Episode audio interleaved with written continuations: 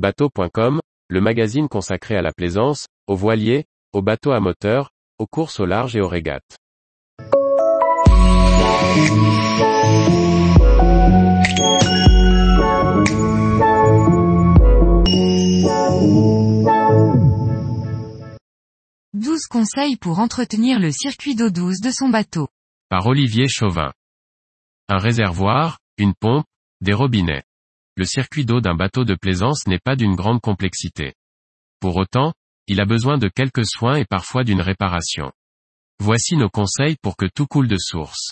Qu'il s'agisse de la pompe proprement dite, du pressostat qui commande sa mise en route, ou du circuit lui-même, le circuit d'eau douce présente peu de difficultés techniques insurmontables, d'autant que quelques soins préventifs devraient lui permettre de vous servir sans faillir.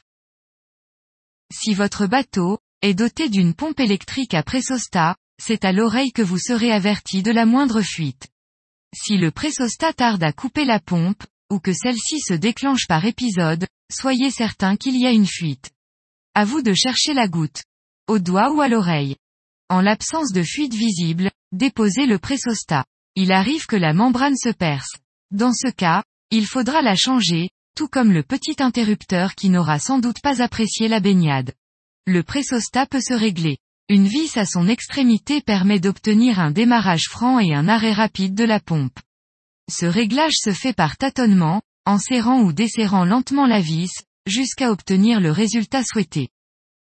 Il existe des kits de réparation pour la plupart des pompes usuelles.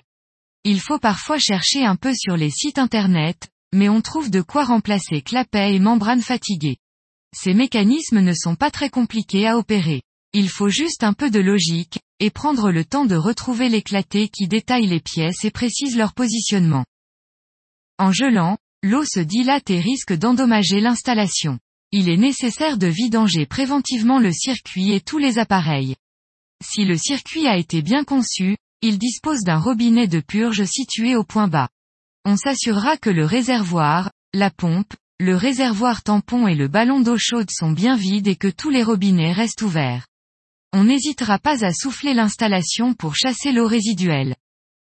À la remise en route, et après remplissage, il faudra purger le circuit pour en chasser l'air. Pour ce faire, on ouvrira tous les points de distribution. Lorsque l'eau coulera sans éructer de bulles d'air, on refermera les robinets un à un, en commençant par les plus éloignés de la pompe. Les raccords métalliques se montent en intercalant un joint en fibre, tandis que les raccords plastiques sont équipés de joints en caoutchouc. Pour parfaire l'étanchéité, il est recommandé de garnir les filetages des raccords de quelques tours de ruban téflon enroulés dans le sens du vissage. Le serrage des écrous se fera toujours à l'aide de deux outils, l'un pour maintenir la partie fixe, et l'autre pour visser, ce qui évitera de créer des fuites en forçant d'autres points du circuit. Pour placer les colliers Serflex, on emploiera une clé à douille plutôt qu'un tournevis. C'est plus efficace, et beaucoup moins dangereux en cas de dérapage. Tous les jours, retrouvez l'actualité nautique sur le site bateau.com. Et n'oubliez pas de laisser 5 étoiles sur votre logiciel de podcast.